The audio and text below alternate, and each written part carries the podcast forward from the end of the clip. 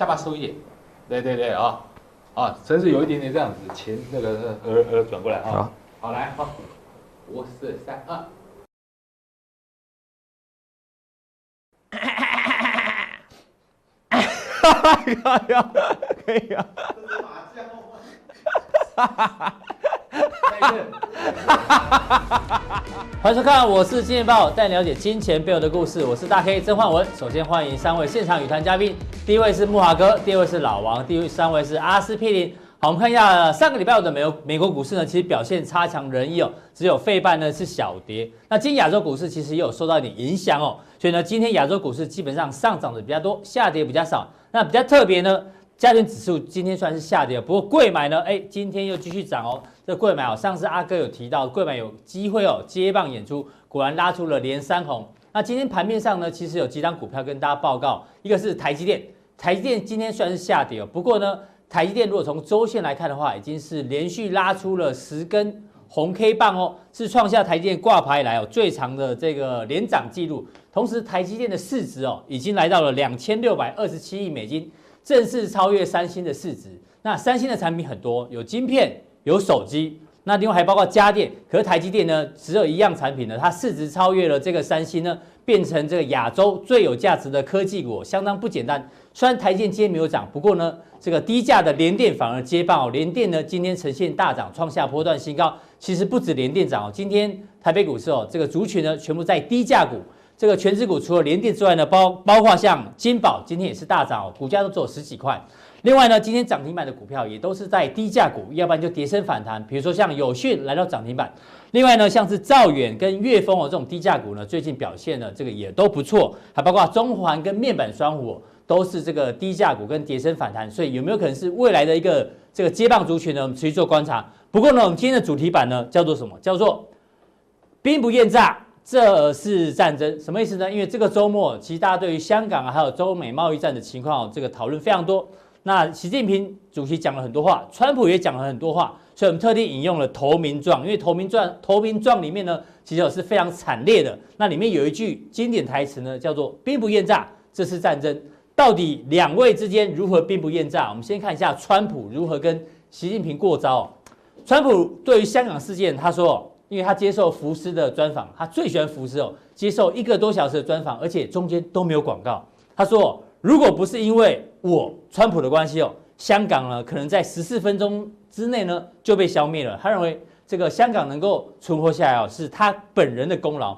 另外，对于香港人权法案呢，他目前还没有签署。他说：“这个法案呢，我会好好的看。”那一样哦，这个到底未来会不会签署哦，是会引发这个中美贸易战如何谈判非常重要的一个关键点。另外，他还说，我跟香港人会站在一起，但是我跟习近平主席也是站在一起，因为我跟他是好朋友。哎，既要跟香港人站在一起，又要跟习近平主席站在站在一起哦。所以，川普呢，很明显的哦，在这个过程当中哦，就是兵不厌诈，就是这个一下偏向香港，一下偏向习主席哦。这个大家持续观察。另外，对于中美贸易战呢，他也提到非常接近可以达成第一阶段的协议，因为第一阶段的协议比较简单哦，里面会谈到包括农产品。关税甚至部分的这个智慧财产权，这个第一阶段比较容易，反倒是第二阶段比较难，因为第二阶段呢会讨论到包括像是商业间谍啦，或是中国大陆政府补助导致这个低价倾销，这困难度比较高。第二阶段的这个过关的几率比较难啊，所以呢，第一阶段有可能。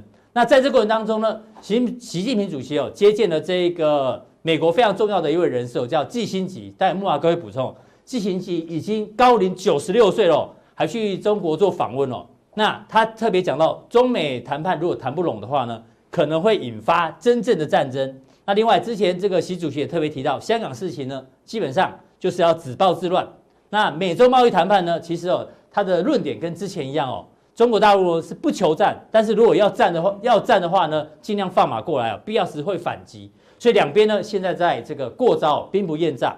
那再来回头号。昨天的这个选举哦，香港地方议会的选举结果出来了，香港变天，因为呢，这个非建制派啊，跟建制派的这个席次比重啊，大约是八比二，就是说非建制派呢大概占八成以上，那建制派呢，它的席次啊掉得非常多，掉到不到两成，但是有另外一个吊诡现象，香港股市今天竟然大涨将近五百点哦，而且。这次的投票率哦，创下历史以来新高，投票率七十一趴。所以要请教一下木华哥，我们刚刚说哦，投名状里面非常重要，兵不厌诈，这是战争。中美现在是战争，就是战争。那可是呢，这个过程当中啊，现在事情越来越复杂了，两边在过招，再加上香港的选举事件，导致香港股市今天又大涨，所以整体绑在一起哦，这到底怎么做解读？那季辛吉可能是扮演哈穿梭在美中之间哦传话的角色哦，尤其是在现在目前很关键的一个时刻，他的到北京访问哈，正好是在香港选举之前，对，好，所以说那季星吉呢到北京访问呢，又被习近平接见，也被王岐山接见，同时呢也被呃李克李李克强接见，你就知道说啊，季新吉的地位跟分量多重哈，因为呃中国大陆的高层很少哈这个主。呃，习近平接见完了之后呢，李克强，然后呢，王岐山啊，这个接见了哈，所以代表说季新吉呢，一定是有呃某种重要的任务哈，或者说呢带口信对，或者说传话的味道了哈，或者双方之间沟通的一个桥梁哈，尤其是基辛吉啊，在美中之间的一个关系是非常深厚。大家都知道，基辛吉其实是当年哈，就是呃敲开中国大陆大门的那一位哈，最重要的推手哈，是，也就是说尼克森总统啊，当时的这个呃。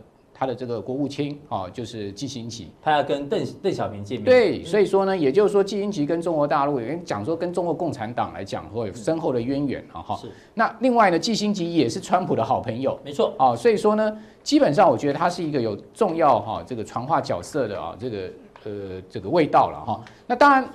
为什么今天港股会大涨？哈，其实基本上我个人认为是因为哈，呃，整个事情啊和平落幕，哈，也就是说这个区议会选举不但举办了，而且和平落幕。当初我们还担心说可能不会举办，结果还如期举行了这个议会选举。对，因为不举办的话，恐怕一定会发生大的动乱。那举办呢，会不会在投票期间或开票期间发生大的动乱？哈，这个当然大家也不敢打包票。好，所以说呢。不管举办不举办，对港府来讲都是大挑战。哦，那那港府一定知道说这一次啊投票结果啊，恐怕建制派会是大输了哈。但是没有想到输这么惨。对，好，那至于说，呃，整个选举过程跟开票过程哈，这一直开票到今天早上哎。对啊，香港还蛮特别，他们投票到晚上十点半。对啊，那如果有排到队的人哦，十点半没投票，投投票投到票还可以继续投。对啊，所以说。他开票开到今天早上十点呢，对，好，开到今天早上呢，这个段时间呢，从投票到开票都没有发生大的动乱，好，没有发生什么，只有零星的一些这个。抱怨事件对，好，所以说呢，港股必然大涨哈，就反映说这个事件已经落幕了哈，等于说度过了一关了啦哈。对，那在这样的一个情况之下呢，我们怎么去看后面整个态势的发展哈？我觉得这这档股票是一个很重要的关键。长江和记实业，长和啊，这张股票呢是香港第一号股啊，对，李嘉诚的啊，大概你可以看到哈，它今年股价哈可以讲说是一路下跌的，这个是周线是啊，今年年初呢啊，在这个地方。然后它是一路下跌。如果我们再看二零一七年，它是更是从高点一路下跌，代表什么？代表其实呢，香港最重要的一档地产股哈，或是说最重要的一档这个呃头牌股啊，它其实是一个空方走势。对，好，如果说呢，长和这档股票哈可以突破啊这个下降的均线反压，走出一个多方走势的话，那我觉得整个香港情势啊，从这档股票的这个走势来看的话，基本上应该。应该就是大势已定，会朝一个好的方向发展。哦，就是说，如果长江这个长河长江合计实业如果可以走出一个线型这个底部突破的话，对，港股可能就有机会了。对，好，那当然，如果说它没有办法突破也没有关系，它至少不要再破，不要再破底。你看它今年的低点哈是六十四六十四点三哈，就这个点不要再破，它至少能盘在一个相对的底部区哈。那基本上香港情势应该也不会再恶化了。好，为什么？因为这张股票是谁的股票？就李嘉诚的股票，所以也就是说李嘉诚。会比我们不清楚香港可能未来的情势发展吗？他一定最清楚啊。对，他一定最清楚哈。所以说他的股票呢，他的这个最重要一档公司呢，一定会表态的哈。是。那至于说，呃，我们来看到更长线的话，拉长点来看的话，这个是呃长江实业跟和记黄埔当时合并那时候，嗯，好，这个股价最高是到一百七十四。对，二零一五年的时候。对，二零一五年的时候，这个我们之前也讲过嘛，哈。那之后呢，它的股价就是一路往下走哈，也就代表什么？代表其实，在二零一五年以来哈。你要知道，李嘉诚其实对于啊这个大陆哈或者香港的投资啊，他其实是悲观的，他其实是一直把资金搬到英国去。好，所以说如果就就长线来看，这一次香港的大的动乱会不会是一个最后的利空出尽？哦，会不会使得呢这张股票在六十四点三出现了一个中长期的底部的一个最低点哈？那我觉得这张股票后面就会告诉我们香港的形势会怎么发展。莫老哥讲那个重点哦，这个长期空头的走势，这张股票如果它不再破底的话，搞不好真的有可能就是利空出尽。没有错，所以说，呃。你什么样的股票你可以都不观察，但是你就要去观察零零零一这张股票哈，它太重要了哈，这个香港的最重要的权值股，同时也是啊李嘉诚的这个很重要的命脉，好，所以说我一直在观察这张股票的走势是这样子哈。好，那至于说呃这次的投票哈，我觉得香港的民意其实已经展现高度的反临政了，嗯，好，那甚至呢我们可以进一步讲，它是要去反这个呃。这个北京的了哈，是为什么？因为可以看到投票率是创历史新高哦，七十一点二哦。对，香港人过去对政治蛮冷漠的，你知道吗？香港投票率可能都低到只有五成而已，甚至五成不到。哎，五成不到，四成多一点。没有想到这一次百分之七十的人啊走上去投票了哈，总共将近三百万人投票。然后呢，这个投票的结果是出现一面倒的哈，这个建制派狂输的状况。好，那我到今天早上看到最新的数字。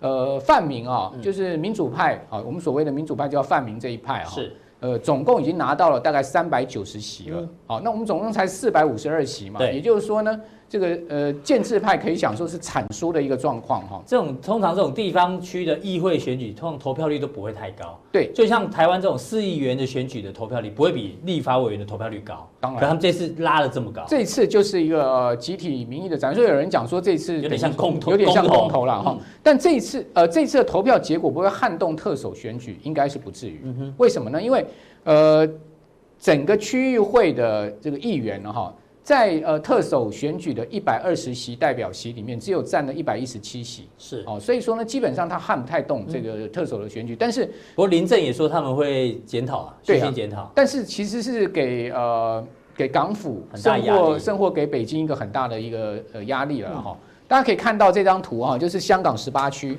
黄色的嘛，黄色都是这个你讲的。黄色的话就是所谓的泛民哈，你可以看到香港十八区哈，几乎全部都是黄色的天下哈。然后呢，呃，黄色加上这个脚边有一个红色，就是所谓翻盘的地方。就原来原来是红色，就是所谓的建制派，但是呢，这一次翻成变成是泛民的，好民主派。你可以看到，全部都是过去过去，你可以看到香港几乎啊，你可以看到这个呃建制派的地盘呢，几乎全部都输掉了。是哦，你看这个大地盘全部都输掉了哈。好，所以说等于说一片倒的一个状况哈，这个民意的展现已经非常清楚了。那当然。我我想在这样的一个情况之下，北京受到很大压力哈，呃，内有香港的压力，外有这个贸易战的压力。那川普在这个时候呢，他当然他要想说怎么样打香港这张牌，对，可以让他的贸易战呢，呃，可以取得上风了，而且呢，甚至是把北京啊这个签下来一个对美国非常有利的协议。哎，莫华哥，这华盛顿邮报说川普可能不会签署这个人权法案。没有错哈，为什么你知道吗？嗯，呃，我认为他不签署的可能性也非常的高。好，为什么你知道吗？因为香港这个人权法案哈，不管是众议院或者参议院的，其实对川普本身来讲有什么好处？这个不是他的 credit 啊。对，这个 credit 是众议院跟参议院的 credit，不是他他主主动对啊，不是他的 credit 嘛？他的 credit 在哪里？他 credit 跟中国大陆最主要是在贸易战上面。也就是说，如果贸易战一举这个大胜的话。那对川普来讲才是一个大大的 credit，就是功劳算不到川普头上，基本上他不会签。没有错，但是呢，香港法案呢对北京来讲是一个重大压力，所以你如果是川普，你会不会善用这个这个工具？你一定会嘛，哈，所以这你知道吗？那个裴洛西啊，哦，也就是说，美国众议院议长啊，民主民主党的多党多国会党的多数党的领袖啊，是在第一时间啊，就把法案在上个礼拜周末啊送到川普送到白宫桌上了。对他，他只有倒数十天的这一个决定期嘛。啊，就川普在十天内要决定他到底要不要签署。对，他如果不签署，就退回去，退回参众两院。嗯，但是参众两院只要里面的三分之二的。这个多数的议员通过，再表决通过，再表决过通过的话，他们又可以把总统总统这个法案呢给给否决了。好，也就是最后还是可能会通过，最后还是会过。为什么呢？因为现在目前我们看到这个法案在众议院只有跑掉一票嘛，参议院是全数通过嘛。是，所以就算这个法案川普不签，或是川普否否决掉，那退回参众两院的话，他们还是可以让他过关，他还是可以让他们表决过关的。那这样，但是让这个贸易战变更加复杂，没有错。但是呢？川普是不是就给了这个北京一个人情了？啊，因为我没有签，我没有签哦，我甚至是把它否决掉哦。好，所以说川普为什么让这个法案在白宫躺了一个周末，他没动？对，主要原因就在这个地方，因为我认为他是要打打这个所谓的香港牌哈。哦，那尤其是他在香港这件事情上面，他又去啊邀功了。对，啊，他说呢，要不是我出面，啊，他说我跟习近平讲。啊！不要出兵，不要出兵，不要出兵！香港早就被解放军十四分钟内摧毁。啊，这个到底会死上千上千人？对，他说数千人可能死掉了。哈，他说为什么是十四分钟？大家都想说十四分钟。那后来我想通了，因为呃，中共的中国大陆的解放军武警据说，哦，川普是说有百万军队成兵在香港边界。是。哦，事实上呢，大概超二三十万人了哈。那呃，据说呢，这个。呃，解放军或武警呢，进到香港的时间大概就十四分钟就够了。哦，十四分钟就可以全部进来了，就可以进来了。所以说，他说十四分钟内被摧毁是这样的一个意思了哈。好，那呃，我我想这个川普现在会用香港这个议题啊绑架贸易谈判。嗯，所以说你可以看到，呃，在香港要选举之前呢，刘鹤是不是就已经通知？这个美方希望他们能到北京去谈判，是好，也就是说呢，中国大陆已经再次释出啊，呃，对于谈判的善意哈。那我想呢，他们会邀请啊，这个美方到北京去谈判，就代表什么呢？代表有可能在某些条件上会让步，好，让美美方重新来看。因为当然你想看嘛，如果你在谈判条件上你不让步，那你请我来有什么意义呢？我如果是美方代表，我一定会问说。那跟我们先前谈的结果，你到底要让哪一些？是我才会决定我要不要去，对不对？嗯、所以我想，北京应该有副案，某些地方他们可能会去让步。那让步呢，就看美国是不是能达到他们的这个签署的条件。好，那如果一旦双方谈妥了，真的有可能再次。所以，阮哥，你觉得第一阶段的这一个协议是有可能未来会达成？对，因为现在目前的整个情势的转变，似乎呢又往这个可能签署的这个方向去转变了。好，也就是说呢。当刘鹤邀请美方代表，这个要到北京谈判，这个消息一出来啊，其实国际的呃投资气氛呢就大幅的转变了。本来是相对比较偏空的，对不对？对。后来到上个礼拜礼拜四、礼拜五的时候，哎，又开始翻多了。为什么？因为这个消息很关键，因为大家会推判嘛，你刘鹤要请美方去谈，你一定要有所让步嘛。不然的话，美国人不会去谈的嘛。对，好，所以说在这样的情况之下，北京是不是已经有副案要对哪一些条件去做让步？这个是现在目前市场的猜测。是，所以慕驊哥觉得第一阶段的谈判有可能会这个未来会谈成哦。但是呢，待会加强店木华哥跟大家报告台北股市接下来怎么走，他有看到一个关键指标，待会在加强店一起跟大家做报告。另外来观察到，今天是礼拜一哦，很多礼拜一早上起床了都有这个什么 Blue Monday，礼拜一哦很痛苦。像我个人呢。每天早上起来，第一件事情呢，一定要先喝咖啡，要不然呢，当天没办法工作。可喝咖啡呢，我是为了提神，但提神之后呢，有时候会这个常常常跑厕所，所以咖啡既可以提神，又可以利尿。所以到底哪一个是它的正作用，哪一个是它副作用？我们今天来讨论一下。无心插柳柳成枝，什么意思？老王，你早上起来第一件事做什么？第一件事情啊、哦？对，看手机啊，打开电脑。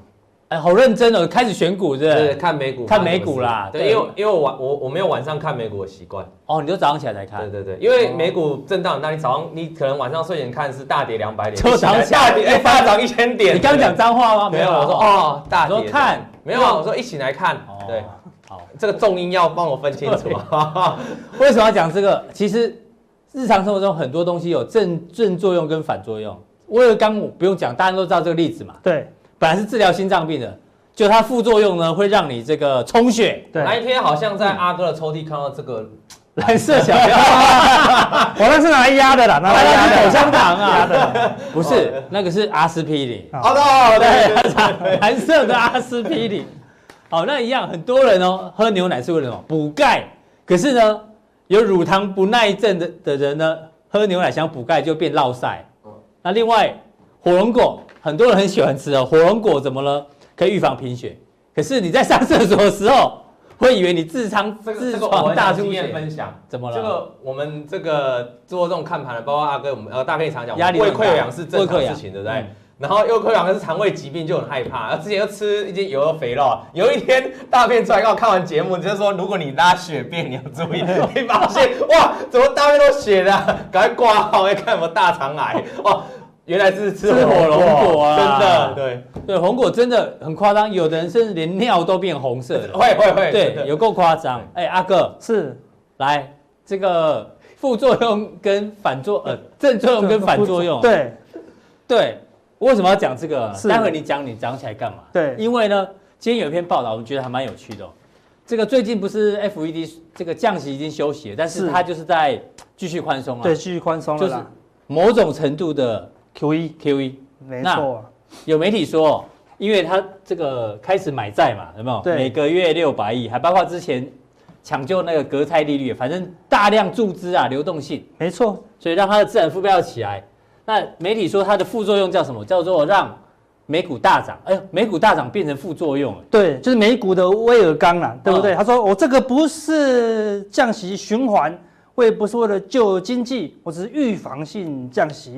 他讲完预防性降息后，拼命的撒钱啊，拼命的撒钱呐！这种，刚才上礼拜川普还特地跑去跟鲍尔两个人好好的聊一下哦。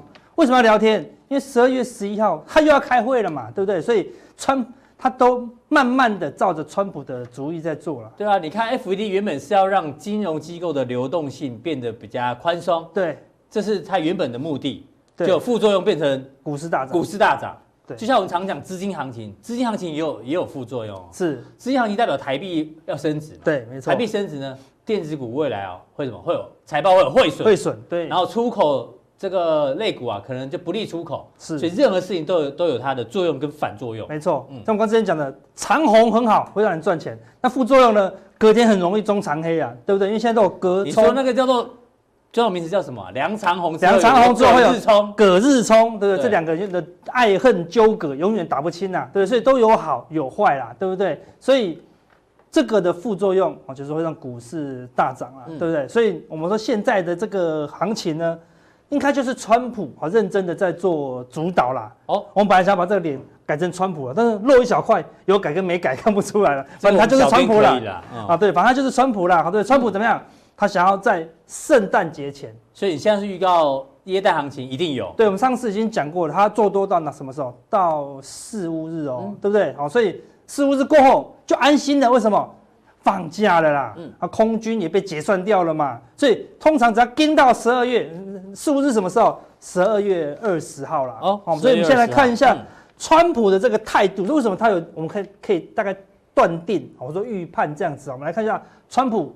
他自己讲的、啊，他自己开始都用一些耸动的名词，对，嗯、非常接近。然后到底多接近，随便他说嘛，对不对？所以他这句话一讲完，道琼马上哦拉高一百多点呐、啊，对不对？你可以看到刚刚那个慕驊哥哥讲，他一直讲出一些很正面的词汇的，对不对？是绝对不敢碰触习近平的那个防线。对啊，习近平讲过，是好朋友。对啊，他因为习近平讲过了，他说我要止暴制乱。哎呦，习近平也要。让这个港股止稳哦，对，而且说他有讲过了但书哦，就说其他的国家不能干预我们国家的内政，是这对谁讲？就对他讲嘛。嗯，他说我有听到，我有听到，所以他们两个又讲这种，他们有通话，他哎，他们有通话是很严重的事情哎。对，他说我有跟他通话，哎，跟他通话表示他们两个很也很畅通的啦，对不对？表示要不要谈，他们两个说的算嘛。那看起来谈完以后，他都用正面的，代表什么？谈定的几率非常大，所以川普也听他的话，我就不要干涉你香港的事情，反正我打死不签，啊，打死否认，那其他人做事情啊，反正不关我的事啦，那就不能怪我了嘛，对不对？好，那反正川普是只要撑到，只要拖过十二月二十号，一月开始要签要干嘛的，随便的嘛，到时候再说。对，搞不好香港就平定了啊，对，反正香川普就跟他说，我会帮你搞定，反正十天到二十天。不会过的啦，好，反正因为还有时间嘛，对不对？那然后习近平就说好，没没问题，十到二十天，我会把香港动乱怎么样，把它平定嘛。你看这个周末的选举，一点什么大的动乱，哎，之前多可怕，对不对？任何那个什么烧的啦、炸车子啦，一堆人，哎，就既然最关键的选举，哎，大家乖乖去投票。嗯，啊，有没有有没有人说你投谁我就打你？也没有呢。对，莫名其妙的这个和平哦，好，表示说，哎，似乎。的整个后面的力量啊，有做一点主意啊，好，所以十二月份啊，在一下个礼拜就是十二月份了，所以我们今天跟大家好来看一下十二月份的几个关键的日子哦，全部都秀出来了。第一个是 FED 的最关键的十二月十一会议，然后基本上那个我们说川普很乖，他说不降息，那么就对，一定不会降息。因为现在降息几率这个非常低啊，非常低啊，所以他绝对不会意外。川普是一个那个鲍尔是一个没有意外的男人啊，好对不对？好，没有意外的男人。对，那两个一两个礼拜前，川普又跑去跟鲍尔聊聊天，意思是什么？他说你不降息没关系。凹你降息凹不动了，嗯，不降息没关系，但起码怎么样？不要给我让股市难看嘛。意思就是说什么？他就两个两个两个两个方法，一个是说他不要讲到明年啊要紧缩或干嘛的，他讲说维持宽松的环境啊，对目前很有帮助。OK，股市大涨，或者说呃目前的经济数据比我想象的还要好，哎也是大涨。好，对，因为费德会议就两种嘛，一种讲他的资金动作，一讲他一个是讲他看到的经济情况嘛。对，只要两个都是正面，股市就是正面啦。所以。那个保我这边哦，那个川普已经搞定了。搞定了。第二个呢，关键就是中美协议哦。那说协议协议有什么？我可以说，哎，大概会可能会落在这里。对啊，为什么你压在十二月二十号之前就？为什么吗？因为如果假设十二月五号啊，下下礼拜下礼拜就谈判谈完判了，一谈判一说一协议，无论好坏了，一定先大涨个两三天。嗯，那大涨完怎么样？就是利多出尽啊。我忽然在十二月八号涨到最高点啊，涨个道琼涨个三百五百。那怎么撑到十二月二十？撑不住哦，会有获利卖压哦，对不对？所以如果川普很有目的的要，你只要这个地方撑到，他想要拉高结算的话，对，一定要是在这五天，所以大概十二月十五号，我们大胆预测这附近，好可能会有会有协议出来，会有协议出来哦。我懂你，他现在慢慢撑嘛，对不对？撑到这协议喷出来做拉高结算，一结算完啊，拜拜，准备过圣诞节，大外资通通都放假了，哎，圣诞节就没有他的事了，好，对。不对？因为就而且重点是圣诞节前拉到最高，我问你，那个所有的啊，他就是他们的过年哦，嗯、所有人都领到圣诞的大礼，是。他的支持率会不会高一些？他就说，我看我努力了三年，终于得到了一个有效的谈判，哇，举国欢腾。那川普现在就是为了做这一件事，让他圣诞节后的这个支持率可以棒棒棒棒棒，好拉个三个。算是大胆预测啊，中美协议会在十二月。十一号到二十号，很关键的预测哦，会有结果。对啊，我们说这不是神预测，我们是因为川普他希望这样子做了，对不对？是大胆假设，小心求证。小胆求，小心求证。我们慢慢的，等我们待会帮帮大家做求证啊。所以这个关键的日子出来，我们来帮大家做一个小心的求证哦。道琼的周 K 线，道琼周 K，我们之前说过，它已经突破了，对不对？一、一二三四五六，连续六根的这个红 K 突破以后，上礼拜开始出现震荡，是合理啊，过高震荡。大概压回测试这个颈线，颈线不破都是很强啊。那目前呢，周 K D 哦都还是钝化哦，钝化的情况下往上喷出哈。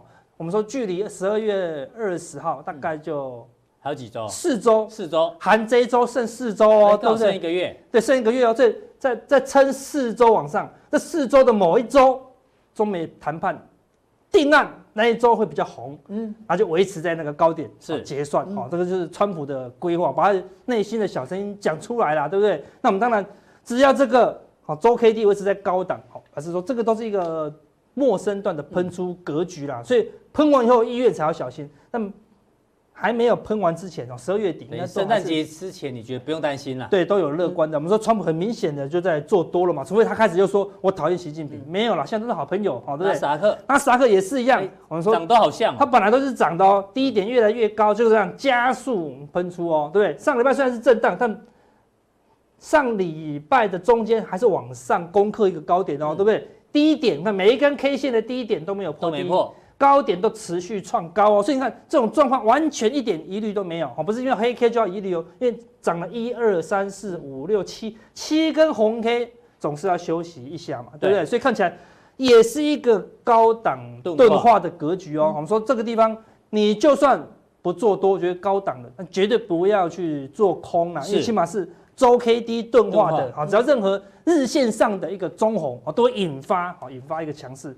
另外，我们就讲最关键、最关键的，就罗素两千啊，终于跟上来了，终于跟上来了。嗯，但是它比较弱哦，对，它只有一二三四五五根红 K 以后，连续整理两周了啦。因为什么？因为最近刚好有遇到什么香港的动乱，好像中美好像有点动摇，但看起来有要度过这个动乱哦。所以关键啊，就是在这两周啊，罗素两千有没有机会啊出现一根中红的啊往上突破啊？似乎是有机会哦，因为。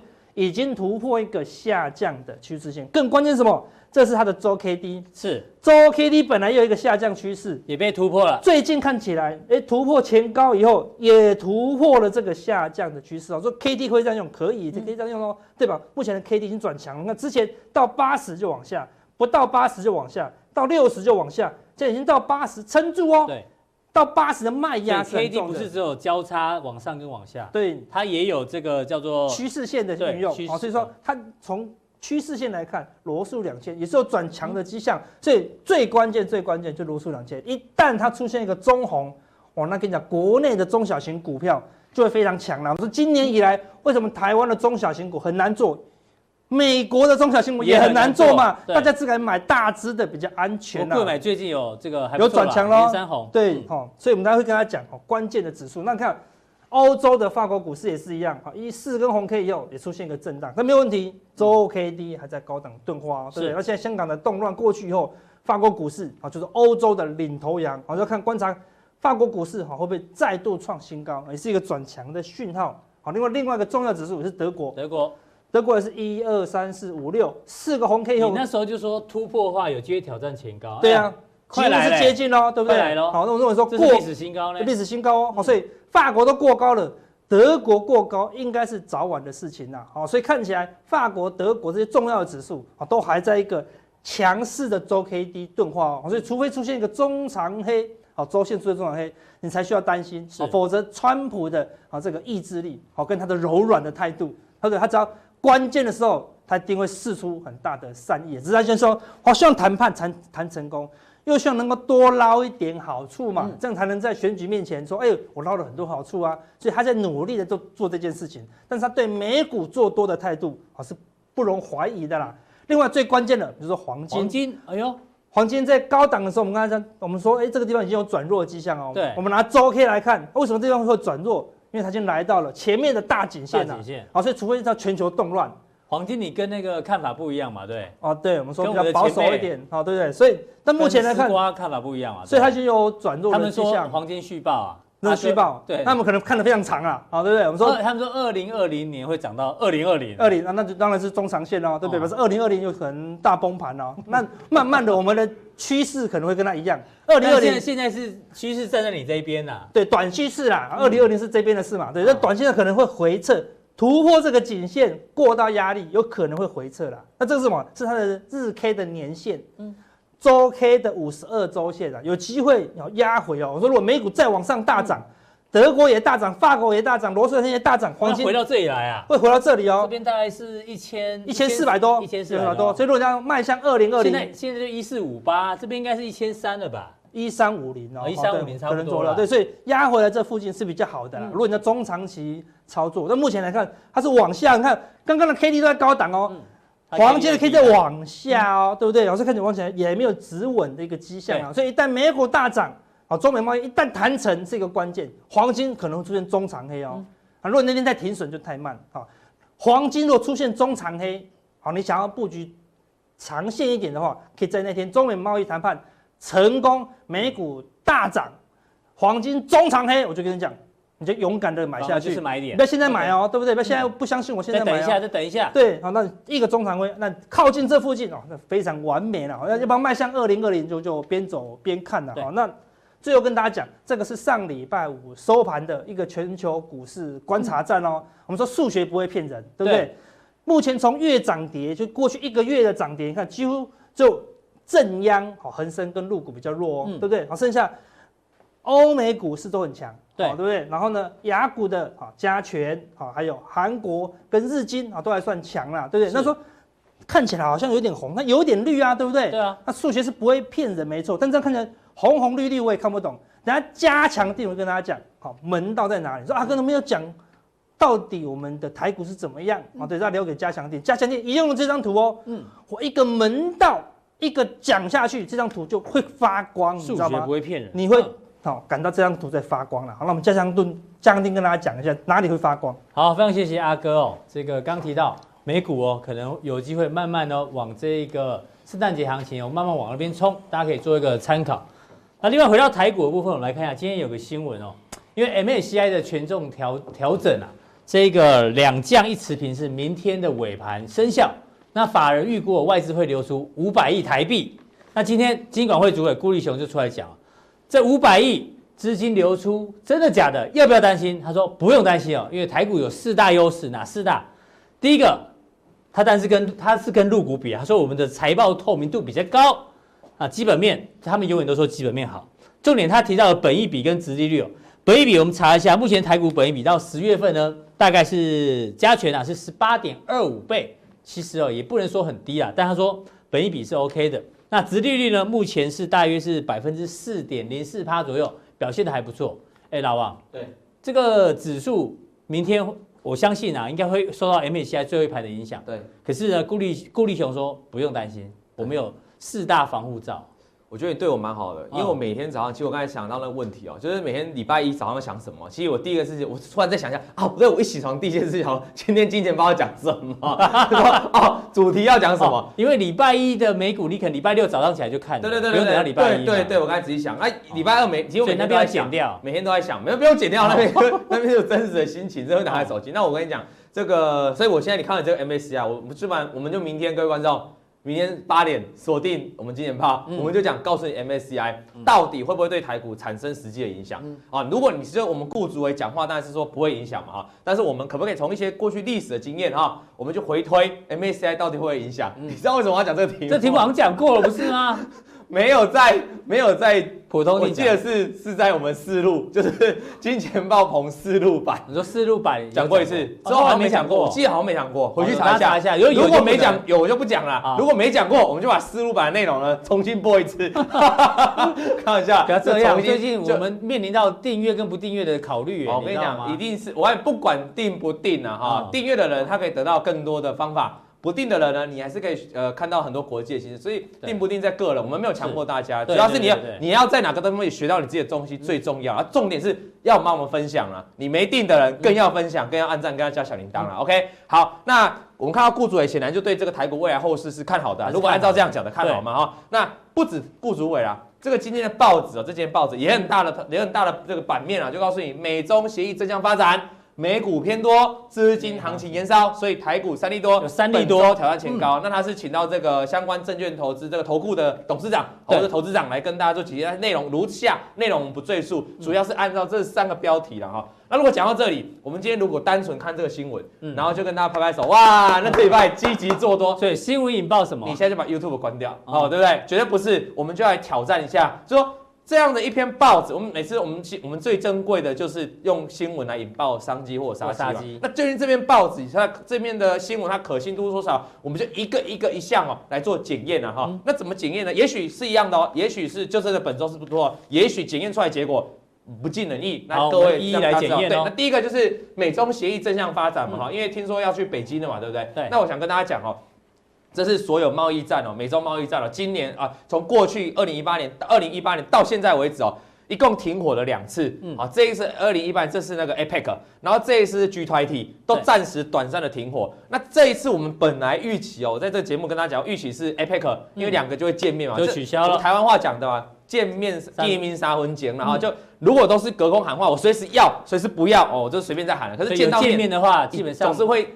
这两次都见见到本人哦，所以后来都暂时熄火。川习都有碰到。对，这一次川普还说什么让你中国人过个好年哦，三个月大家还记得吗？哈，那一样，这个也是 G20。所以本来预期 APEC，那 APEC 现在没有了，那就看去北京哦。如果如果川普没有要去，只是派代表去的话，那我个人认为就是短达成短暂的协议，那整个中美贸易战不会停火。大家听懂我意思吗？如果真的要停火的话，那就我认为两个人还是要。见到面，就川普总统跟习近平主席一定要见到面。对，如果没有见到面，我认为十二月那个月底那个月中那个课关税还是会课，但协议有可能完成，可是那个还是会课，就美中贸易战还是个持续，这是我个人看法哈。是，所以美中短暂协议有机会达成，但是就长线来看呢，美中贸易战可能纷扰还是会持续哦。那第二件事情，他刚才讲的美股偏多，嗯，那美股刚才阿哥讲很多，好像是偏多嘛哈。对，那阿哥漏掉了一个，哎呦，好，你帮他补的，刚好我们这个是互补的观念哈。我我关心阿哥啊，少讲了一个费城，对啊，阿哥故意挑弱的没讲啊，是怎么了？哦，哎哎，这边有点弱，不是弱，它是回档，回档，回档。我们现在解释一下，现在解释一下，嗯，费半为什么弱了啊？因为我们很久没教到，因为我今天有看到留留言，刚刚有人说老王可不可以教 RSI，因为很久没讲了，对，以前金钱豹常讲，哎，我们就 RSI 拿出来哦 RSI 我们讲说，如果你这个高点过了前面的高点，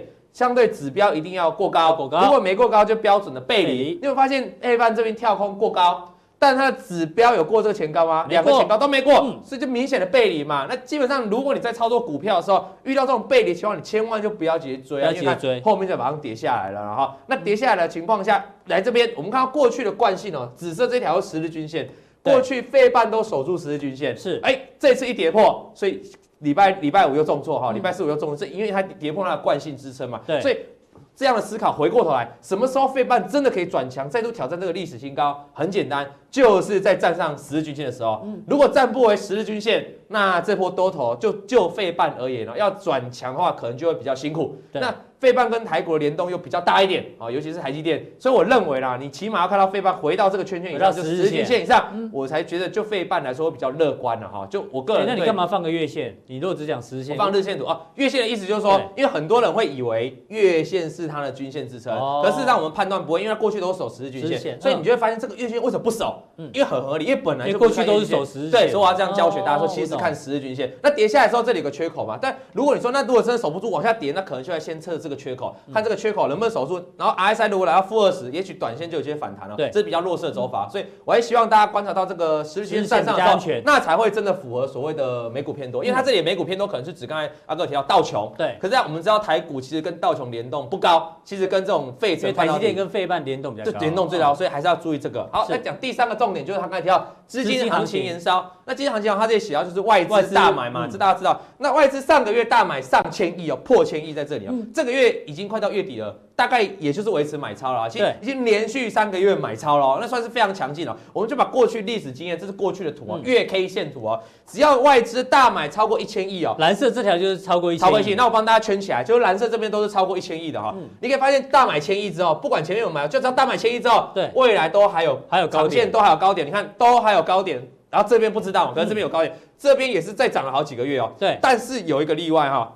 这边有出现一个例外，这边圈起来也来到一千亿，嗯，在七千亿刚好在这最高点之后就往下跌了。对，大家说那怎么会这样？哦，前面几个，所以我们可以得到一个大数据，不是每次买到千亿都一定会上涨，嗯、但是绝大的几率来说，未来上涨机会都非常大。关键取决在这里，关键取决在外资啊，你可以发现这个外资连续在做一个大卖。如果外资啊，像这边涨上去，外资是卖个一个月小小卖，那无所谓，在这边哦。外资我卖个一个月小小调节一个月没关系。如果是连续大卖，这个可能就会往下重挫哦。所以在这边的话，我期待，因为最近外资有点让我们担心，因为外资开始不卖不买了。那如果它开始出现转卖的话，那也许你说这一千亿就长线来说，也许还有像呃几位大师说，也许台股可以再创历史新高一六八二嘛。但是它中间会不会震荡？就观察这边，如果开始转成绿色，下个月开始，那我就认为短线可能会走平。好，也许不见得不见得就崩盘了，就除非它连续卖啊，除非它连续卖啊，那如果就走平，那等到它。就是我的长线的结论，还是认为有机会再继续走。对啊，因为至少你讲的一千亿单月超过一千亿，一千亿之后，过去还会有高点。对，只是它过去它有可能会有横盘嘛，所以你还是要关注外资接下来动向了哈。那所以以上三个结论给大家说，我对新闻看法大概是正向协议法是有的，但美股偏多我这个是打个问号啊，尤其是就是费半的部分了哈。那自己资金行情的延烧我也打个问号，因为最近外资有点稍微就做调节，你要持续的观察下去。但是如果就资金延烧，未来台股会创历史新高这个看法，我认为是 OK 的。对，那到底这样地老王要跟大家讲，因为这一篇报告。这篇文章里面有提到哪一些族群是这些本土法人看好？哦，对，本土法人，对，你要帮我们验证到底哪一些是？我们刚才是主要讲大盘的部分嘛，台股部分。那你可是你还是要着重那点类股嘛？那这些刚好他们有点出来，他们看好了类股，那我们一样来做一个新闻的挑战，看看这些类股是不是真的值得看好。那等一下嘉良来跟大家做说明。好，也谢谢大家的观赏。不过大家要记得要按赞、订阅、加分享，一定要按赞加订阅。还有还有一个小铃铛，还有小铃铛一定要按，好不好？好，待会更重要的嘉良马上为您送上。